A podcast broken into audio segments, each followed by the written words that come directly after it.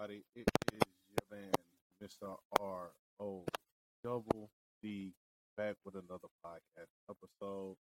This is episode number three. Uh, pushing these things out, man. So I can't complain at all, not one bit. Um, decided to add in a little jingle to the video since it's the first video. Um, yeah, brother, cut off. We're working on that. Um, it's progress, work in progress. But um, yeah, welcome to episode number three. Glad to have y'all back. Glad to be back. We're definitely going to talk about game four um, and how Curry finally, quote unquote, had his signature moment. Um, I believe Curry has just been just been great throughout this whole entire series. I believe, in all honesty, like he's proven that he's one of the top ten players to ever play this game. I'm gonna stand by that no matter what people think or say. Because anybody who can change the way the game is played, how people view how to play the game, you have you have to be in the top ten. You have to be in the top ten. I tell people all the time, I do not have technically I do not have Wilt, uh, Bill Russell, some of the pre-modern era players in my top ten because I believe me personally, I grandfather them in, meaning that without them, it wouldn't be no story of the NBA. That's all I'm saying. Like I'm not saying they're not great. I'm not saying that they're uh they're not top ten. I'm just saying that they're almost like how can I put this? They're almost like the Mount Olympus of basketball, as far as just the mytholo- the myth of just Bill Russell, the myth of Wilt Chamberlain, the myth of Bob Cousy. So um, that's just how I view things. That's just how I put things in perspective. You can agree to disagree, but definitely Curry is in the top ten for sure, especially if he wins this finals, which I believe they're going to do this next game. Um, they will they will win game five and then again close it out in game six. Um, but that's enough for my intro rant. So, like I said, um, you see me looking down, it's just looking at my notes, um, trying to be prepared, trying to be organized. Um, but the main thing I want to go over, um, just to let's just let's just roll back to some of just the key points before we get into what each team made uh, adjustment wise, as far as Boston Celtics and the Golden State Warriors, or the lack of adjustments from the Boston Celtics, uh, and the lack of urgency from the Boston Celtics, um, and the adjustments that the Warriors made. The number one thing that I like that they kept using the word force, force. Come out and play with more force. Come out and play with more force. And uh, I really, uh, I just love that term because that's pretty much sums up how they need to play. I think Curry came out on a different tune. He came out with a different swag this game. You can tell he was on one because anytime Curry start yelling and yelling at fans, going to the other side of the bench and start, you know, doing his little shenanigans, you're in for a long night. I don't care who you are. I don't care what type of defender you are. Curry, in my opinion, is probably one of the hardest players to guard in NBA history because his perpetual movement, the way he moves without the ball, the way that he just constant, it's constant motion with him. Um, and of course, he still, even with the ball, has one of the nicest handles, have a great finishing pack. Um, but I'm really going on kind of like a, a, a Curry, uh, how can I put this? Just, you know, almost like I'm lusting over the man. But Curry is one of the greats. And um, I just had to say that. Um, he definitely had his signature moment with 43 points. Um, majority of that coming, majority of that honestly coming in the first and third, and just having timely baskets in the fourth. Um, timely baskets, timely just the way he moved the ball, the way he just uh, just set the tone from the jump. I really like that from Curry um, in the Warriors, and they just followed suit. Um, the main thing they would just kept talking about was he was just he was just on a different focus. Like they can tell in the way he was walking, the way he was moving, and his team goes as Curry goes. So I just really like that from Curry. I expect him to do the same thing in Game Five because they understand the importance of Game Five, and that's the one thing that they got over Boston. it's just the urgency of coming out and understanding that this one game matters. This one game, that's all that matters. We don't have another game like that. I think they approach it with more of that mindset where Boston's approaching it more like, okay, yeah, we got one game, but technically we got another game. So if we don't come out this game with the right tone, we got we got the next game at home. You know, I, I of course I, I don't want to seem disrespectful, but that's how Boston comes off. Like they know they got other games to play. They know they got a minimum of two more games to play, and all they need to do is get one of them. And I don't believe they're going to get nail one of those two games these upcoming games, especially starting Monday. So uh, let's go over just pretty much the adjustment that Golden State Warriors made. And uh, we're definitely going to get into the downfalls of Boston and how I think they just laid one big goose egg. Um, they really had a chance to solidify and put their foot on Golden State neck by going up 3 1 and definitely, definitely um, having the momentum going back to, uh, I was about to say Oracle, but going back to Chase Center. So the main thing that um, I just really, like I said, Curry just he came out with a different type of focus. Um, he came out and he immediately set the tone, the tempo of the game. Even though I believe Draymond is a great, he's probably one of the greatest role players to ever play the game. Um, and there's no knock on Draymond. I, I believe he he will even admit that he's probably one of the greatest role player, if not the greatest role player in his prime, prime for prime pound for pound when it comes to role players and just being that right player for that one system. Um, but as great as Draymond is at uh, setting the tone throughout the regular season, uh, setting the tone through lower level playoff games, I believe when Steph Curry comes out and he sets the tone, he sets the mood of the game, he sets the tempo, the cadence of the game. I believe the Warriors are more dangerous that way because Draymond can feed off of that more than Steph Curry can feed off of Draymond. Um, Steph Curry, when he gets the ball and he sets the tone of the of the game with a live dribble, I believe he's way more dangerous coming into transition off of that. Because one of the greatest things about Steph Curry and his greatness is the simple fact that he can come up as soon as he passes half court, he can pull it with a live dribble. So I believe him having the ball on those breaks, on those rebounds, on those live ball turnovers, that he's more dangerous coming down the court than Draymond. Draymond is a great facilitator. Uh, Steph Curry definitely comes off a lot of uh, like almost like drag handoffs where Draymond comes and have a live dribble and Steph Curry will sprint the floor, sprint the slot wing area, and then he'll come and go right into a, a dribble handoff with with Steph. Um, that's probably one of the key key main ingredients in the break. But the fact that Steph Curry came out and was determined to set the tone of the game, to set the pace, it kind of helped him get into an offensive rhythm quicker because he had he, he touched the ball, he has the ball in his hand, and everyone knows when you have the ball in your hand, you have more of a rhythm compared to when you do not have the ball in your hand. So Curry came out and immediately set the pace of the game. And um, from that point on, the team just fed off of that. They they they ran with their leader, and I believe all superstars at this level, you cannot allow uh, role players to set the tone of the game. You cannot allow your your third option, your fourth fourth option to set the tone of the game. And I'm only saying that because now we're at the point where stars have to win you the game, where Steph Curry has to be that type of he has to be that special type of player to where he can solidify his spot in the top 10. He solidify his legacy. I, ain't even going to say legacy. His legacy is already solidified, but solidify his moment in the finals. This can be the series where everybody can look back. Steph is, when it's all said and done, when Steph finally decides to hang them shoes up and, and to quit, quit pulling that trigger, that this will be the series everybody goes back to and be like, this is Steph Curry at his peak, and this is the greatest shooter we ever witnessed in the biggest stage of basketball in the NBA Finals. And look what he's done.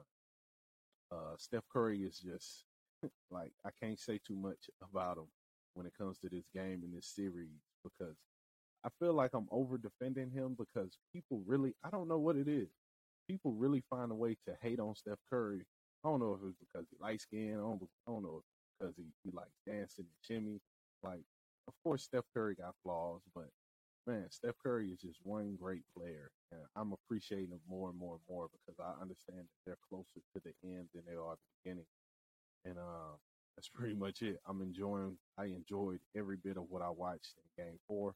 Um, the main thing outside of Curry, though, is the fact that I believe Andrew Wiggins showed up and he was engaged the whole entire game. I, I said that before that I don't believe Klay Thompson is the definitive number two, and that's no disrespect to Klay. Because anytime you say this, I feel like I got to say this. Everybody take everything over, and even still, they're to find a way. But Andrew Wiggins is definitely need definitely is their number two scoring option. Let me say this: Andrew Wiggins is a former number one pick. Andrew Wiggins is six eight, six nine, with a 48, 49 inch vertical, crazy super athleticism, super quick bounce off the floor, his first and second jump, extremely long arms. Like the defensive potential is through the roof. I still believe he hasn't even touched the ceiling yet, and and he's getting closer and closer to tapping into what we think Andrew Wiggins can be. Which is, I'm not saying he's going to be a superstar. I'm not going to say he's going to be a top five player in the league but Andrew Wiggins can be a multiple time All Star in his career. He has that type of potential. He has that type of skill set. And I believe the Golden State Warriors are tapping into what Andrew Wiggins can do. Um, it's easy to play for someone who you, it's easy to play hard for someone when you know you got a chance of winning or competing at the highest level compared to when you're playing at the bottom of the barrel of the league and there's no guidance. There's no one telling you how to be a pro. There's no one telling you how to be a great player.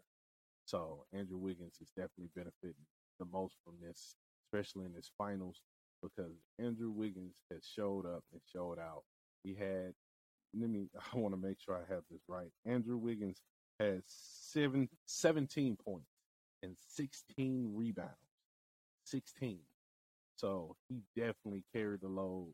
Um, he helped crash the boards. Draymond, I know Draymond had nine as well. He had nine rebounds, which he he definitely did a better job. I believe that's why Draymond is playing bad because he forgot he can do all these other things besides pass Steph and play the ball. Dre is a great rebounder. He's a great dictator of of the offense. He he hasn't been doing it. I believe he's been he's been a try hard. And all that means is I believe he's been trying way too hard to get Steph Curry the ball. So there's times where he's looking other players off when they're open just to try to get Steph Curry the ball. Just play basketball, Dre. Come on, man. We already know this. But um, Andrew Wiggins had a he showed up, showed out. He had a great, great performance. 17 points, 16 rebounds. He definitely crashed the board. He definitely nullified what Boston killed them at um, in game three. Um, I think, and I just love that term that they use. They use they need to play with more force, play with more force, and all that means is they need to come out and attack. You can't come out the game. You can't come out playing a game and just meander around against a very physical, talented, and youthful Boston team. You have to meet force with force, and if you don't, you will be the one who get ran over. Roll to get rolled on. It's just that simple. So I like the fact that it came out with a lot of force. It came out hidden. It came out running. And uh, I want to get back to one one more point before I get into what Boston downfalls is, and I believe where they messed up completely. And I believe like Golden State, and I believe they will do this from the for the rest of the series. And this is what win, wins them the series. They did a better job of gang rebound. They did a better job of doing that. Even though Robert Williams was still a force on the board, they limit everyone else. So, man, like 50 to 42 on the boards with the, with the smaller team, like that is that is excellent. I believe, and I and I've said this, in order for Golden State to win this or Boston, either one. But like I said, everyone is rooting for their picks. And I'm picking Golden State to win it in six. I, I betted one of my players push ups who went double or nothing because I bet it Miami will beat Boston and six in the Eastern Conference Finals, and we bet at hundred. And uh, needless needless to say, we saw what that went. But um, I also bet them that Golden State will win in six. Um, so of course I'm rooting extra hard because I don't got no I don't got no problem doing 200 push-ups, but you know I don't want to do them if I don't have to, especially off of a bet. But um, all I'm saying is, all honesty, just to get back on subject, uh, Golden State, in order to win this game, in order to win the series, they have to control rebounding. They have to control rebounding, free throws, and turnovers, which they broke even practically on free throws and turnovers. Golden State had 15, Boston had 16. Uh, free throws, Boston had 19 attempts, Golden State had 15 attempts. So they practically broke free throws. They could have did a better job of, of executing to get more to the free throw line, but refs are letting them play as well. So if you want to win the game, they want to win the series, they have to do a better job of controlling the boards, which they did in game four, 50 to 42. They have to do a better job of getting to the line, which Boston got to the line more than they did, but they limited them in the second half. So most of their free throws came in the first half when they was attacking, getting downhill, putting pressure on the rim. So they did a way better job of containing Boston in that way. And they have to control the turnovers. They got a lot of live ball turnovers, which caused Steph Curry to get the thing in rhythm. And without a set defense, when the best defense cannot get set, it's easy to get easy transition buckets for layups and for Golden State. Those are threes. Klay Thompson got Klay Thompson got off on a few transition threes. Uh, Andrew Wiggins got off on a few uh, ah, transition threes. Jordan Poole, and of course, none other than the Chef Curry was chefing in transition. So, in order for Boston to to really uh, bounce back, they have to control these turnovers. Um, and that's what I want to get to next, which was what was Boston downfalls. And Boston did a horrible job with controlling the ball. They were very loose with the ball. They was very careless with the ball. I didn't like the tone, the energy that they came out with, thinking that just because they dominated this this is literally how Boston came out. They thinking literally because they dominated them in game three that they was going to repeat the same process in game four, not expecting Golden State to make those adjustments.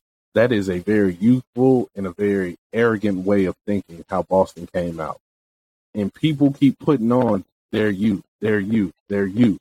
At some point in time, you have to make changes. You've been doing this the whole entire playoff run. The only series they didn't do that with is the Brooklyn Nets series, where they came out and took care of a business every single game, took care of business immediately. The Milwaukee series, they came out lackadaisical after each win. The Miami series, they came out lackadaisical after each win. So I did not expect anything different from this series. That's why I got Golden State winning it in six because I believe Golden State, even though they are not the better team, they are the most experienced team. I believe experience in this case is going to make the difference. So even though Al Horford is a veteran, he doesn't have experience in playing in high pressure moments in the finals. Um, so everybody knows the championship game, the championship series hit different. You can't come out and do the same things that you did in the previous series, Eastern Conference Finals, as you do in the in the uh, in the NBA Finals. You have to come out with more, as Golden State would say, more force. It's just that simple. So Boston, man, like I said, they were so stagnant on offense. I hated the fact that they came out like lackadaisical. Um, and people was like, I know people looking like, what you mean they came out like lackadaisical? Like, it doesn't always mean coming out and not having um they came out with energy of course because the crowd of course home crowd you you can you can use them as as as a battery in your pack. Of course they're gonna make run harder make uh uh make extra plays make extra efforts off of just that normal just crowd energy but the thing that I did not like is the fact that I seen Boston was going to be jacking threes from the jump.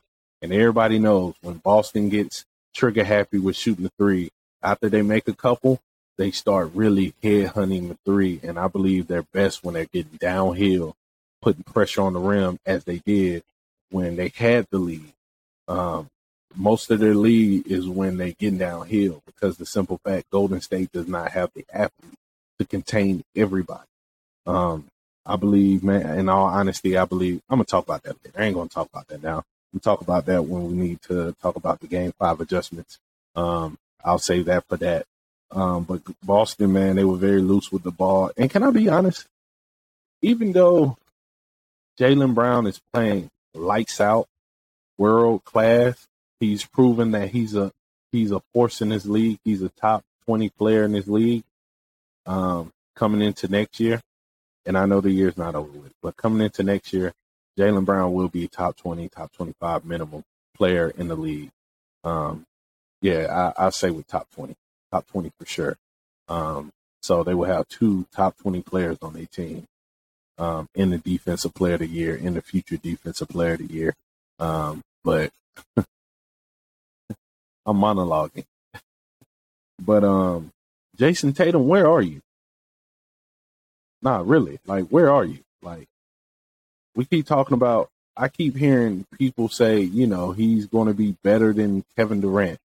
Um, he's he's definitely top five in the league now. It's between him and Luka as the upcoming face of the league. Um, I'm just hearing all these things people saying in in the in the media. I'm hearing everybody say this through social media, the ESPNs of the world, the Fox Sports of the world, um, the volumes of the world. Um, but Jayson Tatum hasn't shown up. Sometimes you have to believe what you see. Jayson Tatum has not proven um, that he's. I ain't gonna say that. Let me let me phrase. Let me let me choose my words carefully because I don't want to say what I was going to say because that was just going to come off disrespect. Um, but Jayson Tatum has not carried the load of a franchise player as we would expect in the finals. Yes, he has good games, but he never really left his mark on the finals. And that's just just what I see. Like I know people can pull up stats, statistics, you know, they can analytical me to death, but I'm a true believer in the eye test. I truly believe in what I see. Um, cause what I see can tell me more than what someone can make up on paper. You can always put the numbers to fit your argument, but I'm always going to look at what I'm seeing. And what I'm seeing right now is Jayson Tatum being very passive. He's been very jump shot happy. And when I say passive, doesn't mean he he's passing the ball too much. He's been making good reads and good good plays, but he's been very lackadaisical by not attacking the matchups, by not attaching attacking mismatch. It's times where he have Steph Curry on him. Jayson Tatum, you six eight, six nine. Well, they say he's six ten now. Six ten is nothing to post him up or bury him under the bucket and get to and shoot over. It's it's nothing to get to your spot and attack in a hurry instead of ISO and sizing them up and letting people, letting the defense adjust and have all 10 eyes on you. Okay, me rephrase that. All, all 16 eyes on you. Because not only is the defense looking at you, the refs are looking at you as well, and, and your teammates. So instead of ISOing so much far as with the handle, he needs to get into quick attacks where he can get downhill, force foul calls, which put Steph Curry and Draymond Green in foul trouble in game three. Um, he needs to he, he needs to keep making those easy reads when they over collapse, when they over overhelp, hitting those spray passes to the corner, hitting um, the easy kick pass to the corner to Derrick White. Um, man, they he he he's been a great playmaker far as just making easy plays. Um, but he does he he's kind of in that Steph Curry um, category where sometimes he can get loose and lackadaisical with the ball. And I believe Curry is more free flowing, and that's why he turns the ball over more. But Jayson Tatum, I believe he tries to force a read sometimes instead of just making the basic read. So I believe that's where most of his turnovers come. And um, yeah, that's just me because Jayson Tatum needs to show up. And can I end this on a positive note since, you know, I've just been killing Boston. Um, Not because I hate them, just because I just hate sometimes the little uh, space trips they be going on where they just space out to get they're in the NBA finals. But um I want to end this on a positive note before I go into the game five adjustment. And the simple fact that can we all agree that Robert Williams and Derrick White are the most important players in the Boston Celtics team? And I'm saying this strictly because let's let's really break this down. We can break down numbers, we can break down all that. I, I'm cool with that. But when we look at the effectiveness of what happens when these two are on the court, Robert Williams is shutting everything down the paint. And the only mistakes that he's really making is that he's dropping back too far when he's involved in a pick with Steph Curry. He's shown when he actually do shows high, not to say he's stopping Curry or containing him, but he's shown to make it difficult and he can move his feet. I really love the job Steph, uh, I've said Steph Curry, Robert Williams has done um, to protect the paint, to rebound, to run the floor, to get easy lob threats. And I believe he's not being utilized enough as a vertical lob threat in this in this series because the lack of penetration that Jayson Tatum and Jaylen Brown has been doing on a more consistent basis. And I can say Marcus Smart too, because he controls that as well. And Derrick White for the simple fact that he is a he's shown to be a great defender and a great fit for this Boston team by how he defends Steph, by how he defends Klay, by how he's running the floor, hitting open corner threes and open threes, and just doing nothing that he know he cannot do. Derrick White is the ultimate, ultimate veteran and the ultimate role player for this team, and he's shown to be one one of the most important players on this team. Not the most talented, not the superstar, not the number one option, not the number two option, but these two are definitely the most important players on the Boston Celtics team for the simple fact of how they play and how they affect the game when they are in the game. It's not all about necessarily statistics, putting up a lot of points, but sometimes you can change the trajectory, the tempo, the cadence of the game by your mere presence and what you offer to the game, far as defensively, rebounding, spacing, and just being an all around great teammate. So I just had to give kudos to those two because I believe they have been great when it comes to just being a great, great role player.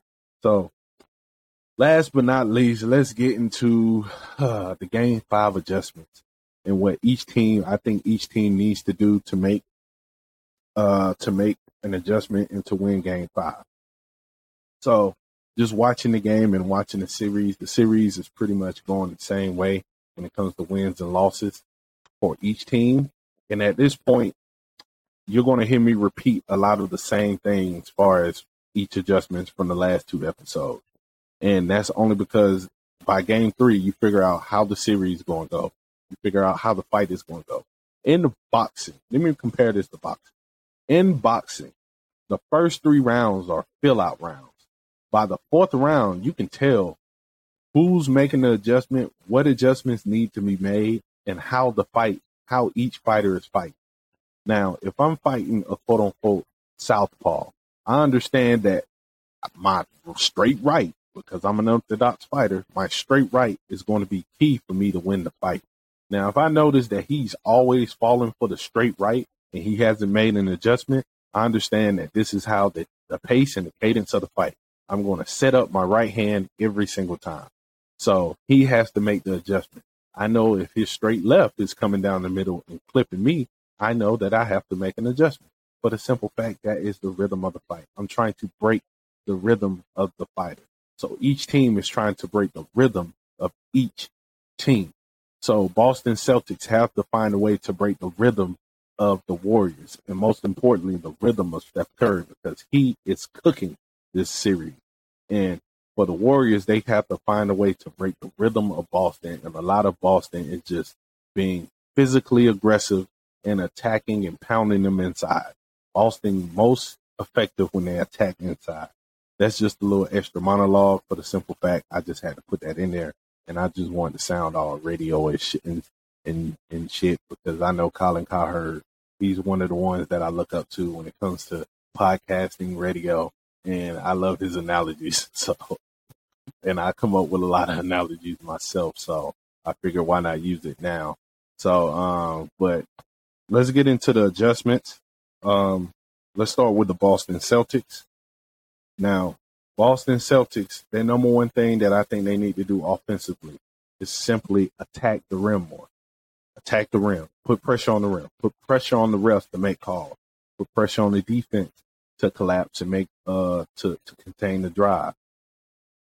So if I'm Boston, if I'm Jaylen Brown, if I'm Jayson Tatum, if I'm Marcus Smart, I'm going to keep putting pressure on the rim and I'm gonna keep seeing if they can stop me from getting into the paint to stop me from stopping uh um stopping offensive rebounds because that's where a lot of their offensive rebounds have came from driving to the rack and missing long and Robert Williams cleaning up their mess. Um, Al Horford as well, but I believe Boston needs to put more pressure on the rim. If they put more pressure on the rim, I believe Boston will not only make it a game, but I believe they can pull game five off um, if they put more pressure on the rim because they're the more youthful team, they're the stronger team, they're the more athletic team, and they're the bigger team. So if Boston quit settling so much for threes, I believe they put more pressure on the rim that Boston can come out uh, on top off of just that main simple adjustment. And the main thing that they need, oh my God, I can't believe I ain't say this first, but the number one thing is they need to limit their turnovers and keep crashing the offensive boards. It's just that simple. Um, I, I mentioned it and putting pressure to the rim, but they need to keep crashing the boards. They just need to keep keep forcing Golden State, forcing imposing their size on Golden State in order to really just just really solidify their uh their physical dominance and wear out Golden State. And everybody know if the more and more you start attacking and being physical with a team uh, throughout the game, the less and less they start knocking down jumpers. Those jumpers start falling short. The feet stop moving one or two slides early. Um, so if you just pound them offensively, if you limit your live ball turnovers, like you can come out with this win for the simple fact that you are the most physical, you are the physical, youthful, athletic team. So if you want to win, you got to play to your strength. You have to play to the cadence of your strength. Your strength is offensive rebounding and getting to the rack. So if you can do those two things and contain transition and play solid defense, you'll end up pretty well you'll be pretty good. So that's pretty much the adjustments I think Boston needs to make. Now let's talk about the adjustments or the things Golden State needs to do.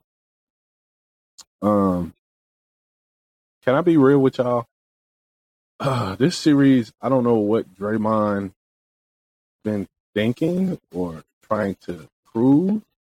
I don't have a problem with his podcast. Let's make that be known right now. I don't have a problem with his podcast during the finals. I really can care less because if he was playing well, he'll still be doing his podcast. Then what would y'all say? If he wasn't in the finals, he'll still be doing media. so then what would you say? So I don't I don't care about his podcast because his podcast, in my opinion, is not affecting him playing. Like he's just playing bad. It's just that simple.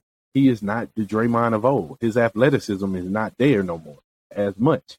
His I believe he's honestly he's been a self check for the simple fact that every time he gets the ball, he's not looking at the rim. So if I'm Draymond, look at the rim, look to attack, look to finish. Don't look for referees to bail you out with a call. Just look to attack, look to finish, put pressure on the refs to make a call against Robert Williams. Keep attacking him, keep going at him. Even if you block his shot, block your shot, keep attacking him, keep going at him. And then that will open up your passing lanes to make these easy reads and easy pass.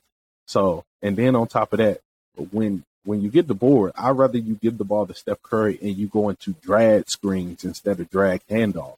So if you go into these drag screens, you are most effective when you're in the short roll. So when you're in the short roll, you attack more with force and downhill. Man, I love that word.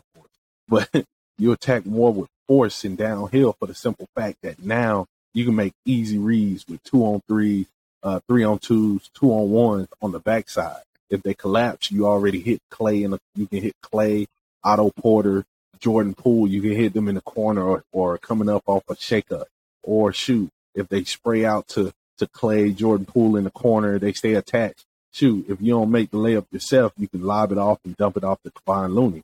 So it's ways that Draymond can be effective. He just have to be stop being such a self check because he's just not looking at the rim. It's not the podcast. It's him. It's not him. He's not looking to attack. He's not looking to be aggressive.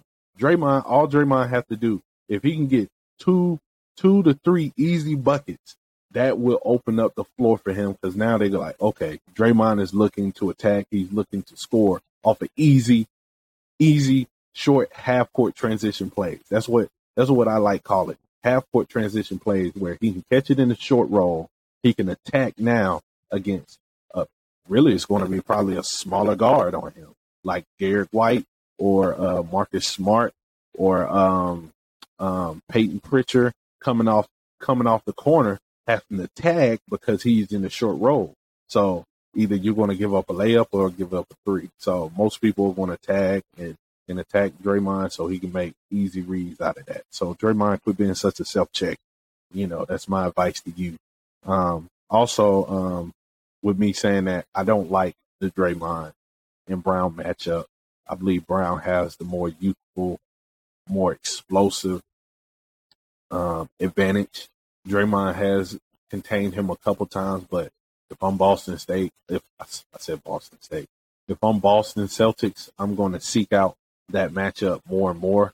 But the thing about it, you can bait Jaylen Brown into playing iso ball, which is going to stagnate the offense. So Jaylen has to be able to attack quick off of this if he gets this matchup. When he does it quick, they won their games because now you're forcing the defense to collapse. And when they don't, he was making easy layups, easy reads. Same thing with Jayson Tatum. Excuse me. Same thing with Jayson Tatum. They were just attacking quickly. They wasn't waiting. All of their wins, they attack quickly. They don't ISO. Um, I, they don't go too much ISO heavy in they bag.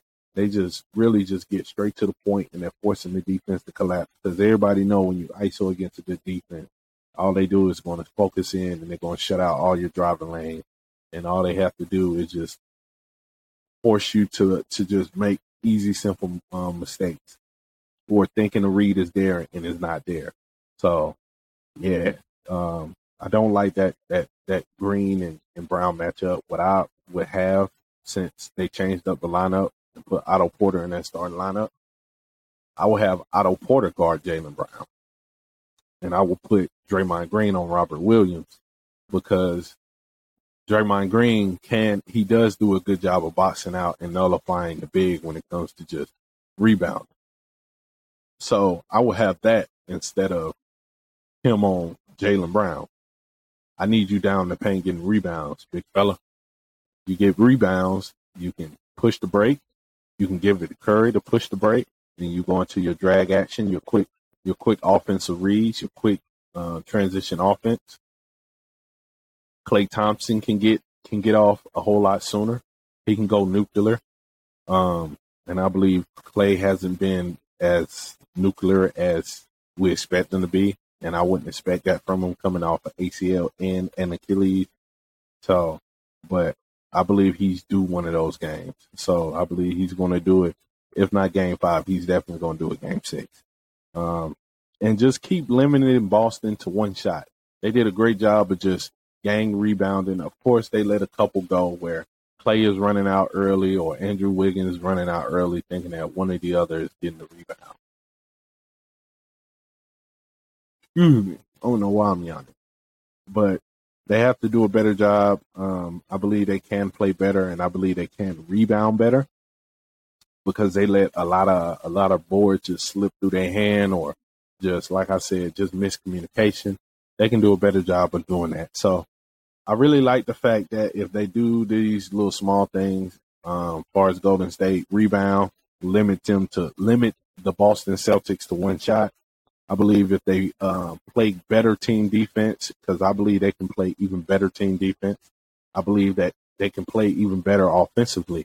And if they do any of those things, Boston State, Boston, Boston Celtics do not have a chance at all. So that is just my my um my reads that's my recap of game four and the adjustments of what I expect in game five. So this is my first video podcast. I want to thank y'all so much um, for staying tuned in and tuned in and watching and listening to me yabber on about the finals and my views of how I view the games and how I see them.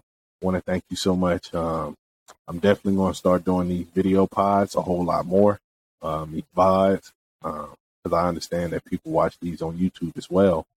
And uh, I'm still going to be on Apple, Spotify, Google Play, Stitcher, um, all of those.